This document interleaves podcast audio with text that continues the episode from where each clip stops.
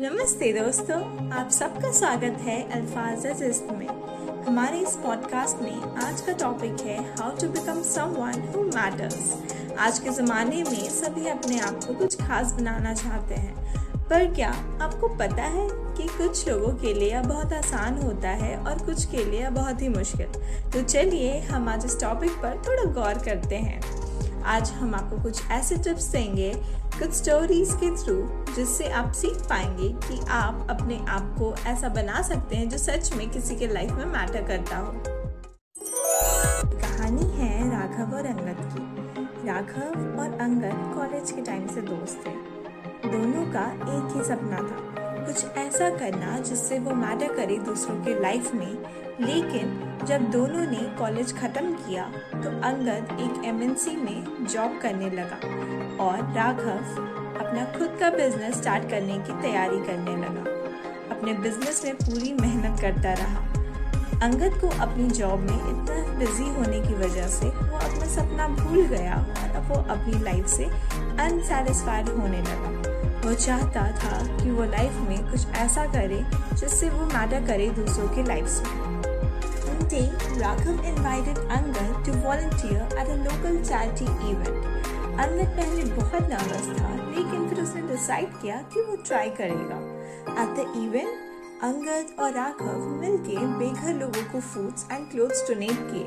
जब अंगद ने उनके फेस पे सेटिस्फैक्ट्री लुक देखा तो अंगद को रियलाइज़ हुआ कैसे उनकी ये स्मॉल एक्ट ऑफ़ काइंडनेस उन लोगों के लिए कितना मायने रखता है felt a sense of purpose that he had never experienced before.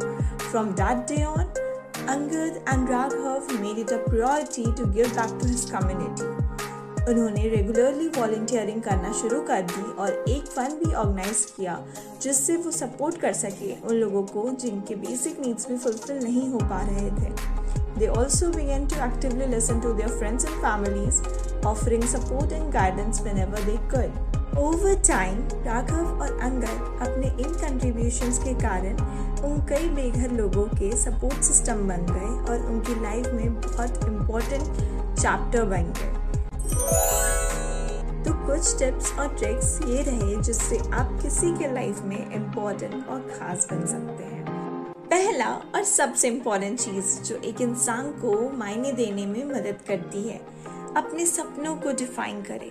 आपको अपने सपनों को क्लियरली डिफाइन करना होगा और ये डिसाइड करना होगा कि आपको क्या करना है। नेक्स्ट इंपॉर्टेंट फैक्टर है लोगों की पर्सनालिटी अपने आप को पहचाने और अपने पर्सनालिटी को इम्प्रेसिव बनाने के लिए आपको अपने पैशंस और इंटरेस्ट को पहचान कर उस पर काम करना चाहिए।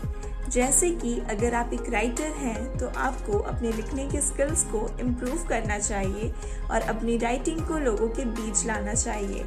नेक्स्ट सबसे इम्पोर्टेंट पॉइंट है अपने आप को नेटवर्क के बीच लाना। लोगों से कनेक्ट रहना और अपने आप को इंट्रोड्यूस करना बहुत ज़रूरी है। इसके लिए आप सोशल मीडिया का इस्तेमाल कर सकते हैं या फिर सेमिनार्स और इवेंट्स में पार्टिसिपेट भी कर सकते हैं। कुछ नया करें, कुछ क्रिएटिव करें। कभी कभी आपको कुछ नया ट्राई करना होगा जिससे आपको अपने टैलेंट की नई पहचान मिलेगी। गलतियाँ करें। कभी कभी हमें गलतियाँ करनी पड़ती है ताकि हमें पता चले कि हम कहाँ गलत जा रहे हैं। ये मिस्टेक से हम बहुत कुछ सीखते हैं। टाइम की वैल्यू जाने। आपको समझना होगा कि टाइम कितना इंपॉर्टेंट है और कैसे आप उसको यूटिलाइज कर सकते हैं अपने सपनों को पाने के लिए। काम करने के लिए रेडी रहिए। जब आप अपने सपने पूरा करने की तैयारी करेंगे तो आपका माइंडसेट भी रेडी होगा उसके लिए। आखिर में जहाँ भी आप जा रहे हैं, अपनी वैल्यूज़ और एथिक्स को मेंटेन करना बहुत ज़रूरी है। इससे लोग आपको ट्रस्ट करेंगे और आपका इम्पोर्टेंस बदलेगा।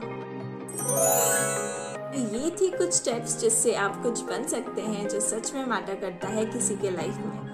याद रखिए कि आपके अंदर भी टैलेंट है और आप भी अपने सपने को पूरा कर सकते हैं। Remember never too late to start working towards your goals all it takes is clarity hard work and strong sense of purpose so stay tune for more inspiring stories and insightful conversations thank you and Jai Hind